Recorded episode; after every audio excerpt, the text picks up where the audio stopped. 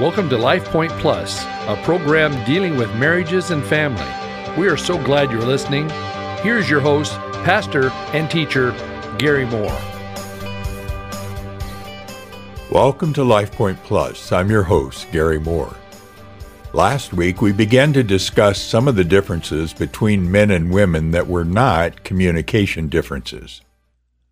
I was talking about how Drs. Les and Leslie Parrott experienced basic differences between men and women when they first got married, when our time ran out. We'll start with Leslie's perspective. During our 4th or 5th month of marriage, I remember wondering why Les wasn't as romantic as he used to be. Before we got married, he planned exciting evenings, kissed me at red lights, saved ticket stubs from our dates, bought me flowers, and even wrote tender love poems. But after we got married, his romantic side waned. It wasn't that he stopped his romantic ways altogether, but something was distinctively different. Why, I wondered to myself. Was I doing something wrong? Was he having doubts about our marriage? Well, not until I discovered the fundamental differences between men and women could I accurately answer these questions. Les, like the majority of men, is pragmatic. He focuses upon a future goal and needs to believe in the practical value of that goal. He justifies a present activity by what it will accomplish in the future. He asks, "What good can this produce?" He likes words like progress and useful. He can be very patient doing romantic little things as long as they ultimately prove productive. I, on the other hand, am like the majority of women. I focus on feelings and activities of the present for their own sake. I don't need a goal. It is enough to simply enjoy the moment. I ask, what is going on, and how can I know and feel it? I don't need to be productive or see the utility of something. In fact, achievement seems deadly cold and distracting. I like words like connected and relational. I can be very patient doing romantic little things simply because the doing has its own value. Let's look at Les's perspective, which of course is different. Before our wedding, Leslie was happy-go-lucky and eager to please. She felt good about our relationship and optimistic about the future. But soon after we married, Leslie began to change, or so it seemed to me.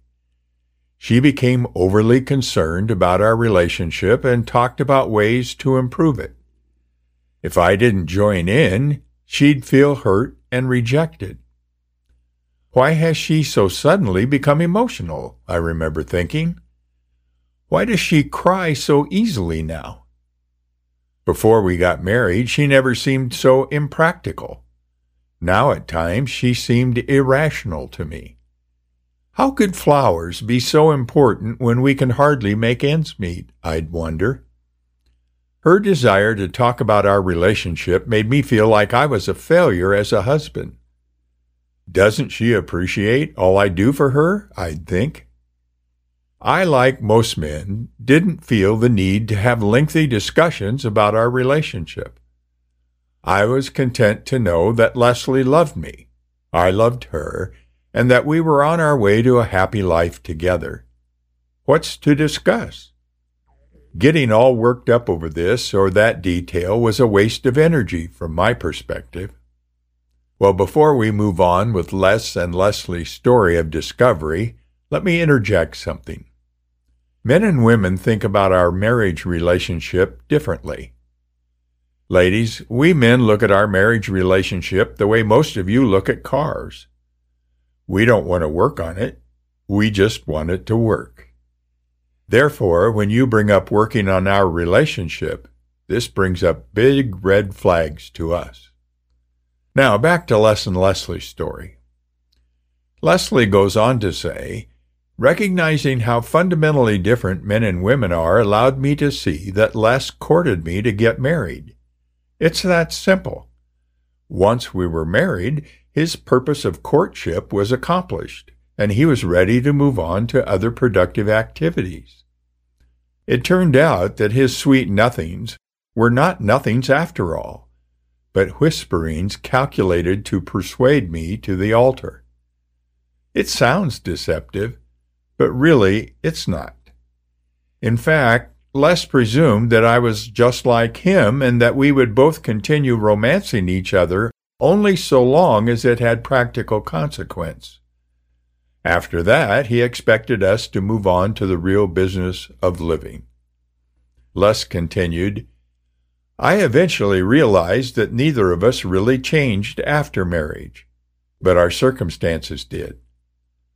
The goal that made me especially romantic was met. And the romance, for romance's sake, that Leslie valued was no longer a shared priority in the relationship. Because my energies were shifting to more practical matters of building a stable home with a secure future, it was hard for me to realize that Leslie did not see it exactly like me. She wanted to court and kiss for kissing's sake, and once married, she expected the same style of romance to continue forever. The Parrotts say our differences are not unique. They are universal. Men are motivated by achievement, women by relationships. So, when gender differences emerge in your marriage, don't judge your spouse as evil. But this may be what you do if you don't have mutual understanding. He or she did not deceive you.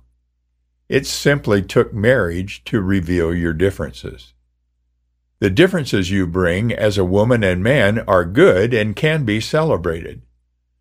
As one body must have both a calculating head and a feeling heart, so one marriage is blessed with both gifts. We are fearfully and wonderfully made. So how do you celebrate male-female differences? By meeting the unique needs that are part of your spouse's gender. Typically, men try to meet the needs that men value, and women try to meet the needs that women value. The trouble is, your husband's needs are not the same as your needs, and you cannot meet his needs by doing what you would do for another woman. In the same way, a wife's needs are different from her husband's, and he cannot meet her needs by doing what comes naturally to a man. In essence, both husbands and wives must stretch beyond themselves, taking into consideration what their spouses need, then providing it.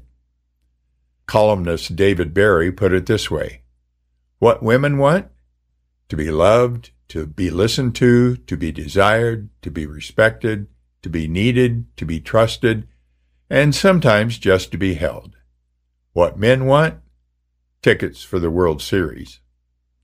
Let's look at a few specific needs that the Parrotts say we may not realize our partner has.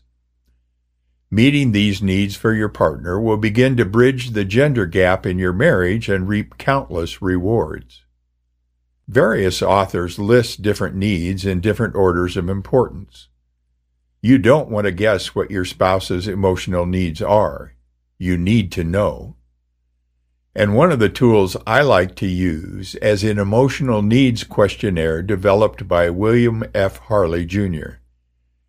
If you would like a copy of this questionnaire, go to my website, mutualunderstanding.net, and on the home page is a PDF titled Emotional Needs Questionnaire. You can download it directly without leaving your email address. Now back to the Parrotts. According to them, a wife's most basic needs in marriage are 1. To be cherished, 2. To be known, and 3. To be respected. Let's look at each of these. Without meaning to, a husband can completely miss one of his wife's most important needs, to be cherished. This need is too often overlooked by husbands because we don't feel the need as deeply as our wives do. In Ephesians 5:33, Paul tells us, "Husbands, love your wives." Women have a need for love at a level that we can't identify with or understand.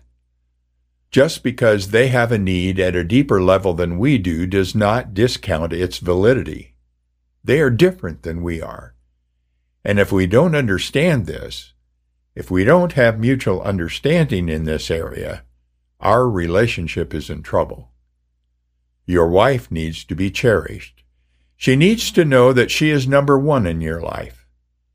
If it came down to an evening with your buddies or a night out with your wife, she needs to know that you would choose her, not because you have to, but because you want to.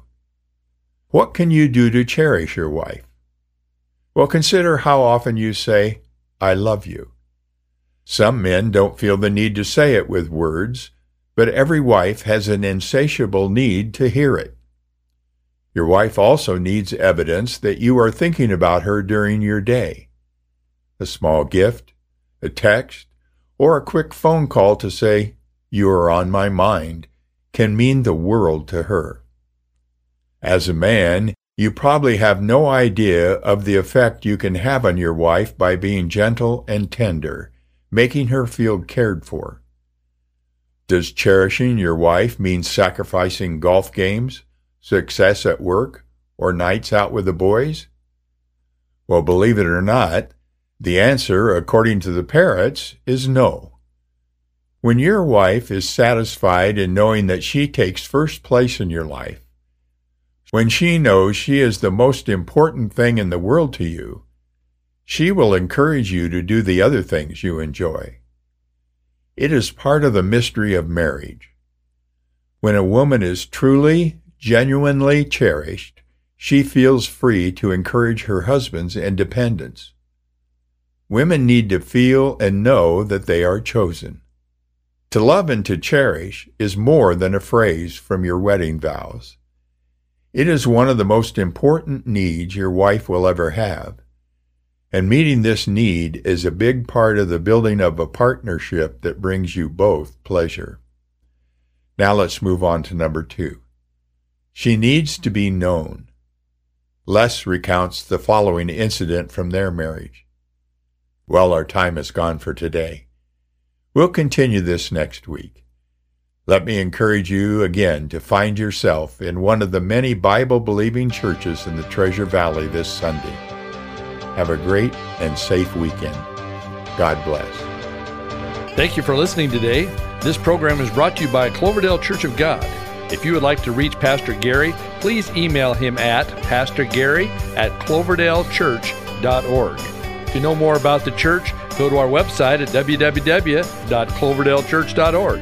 Thanks for listening and be blessed.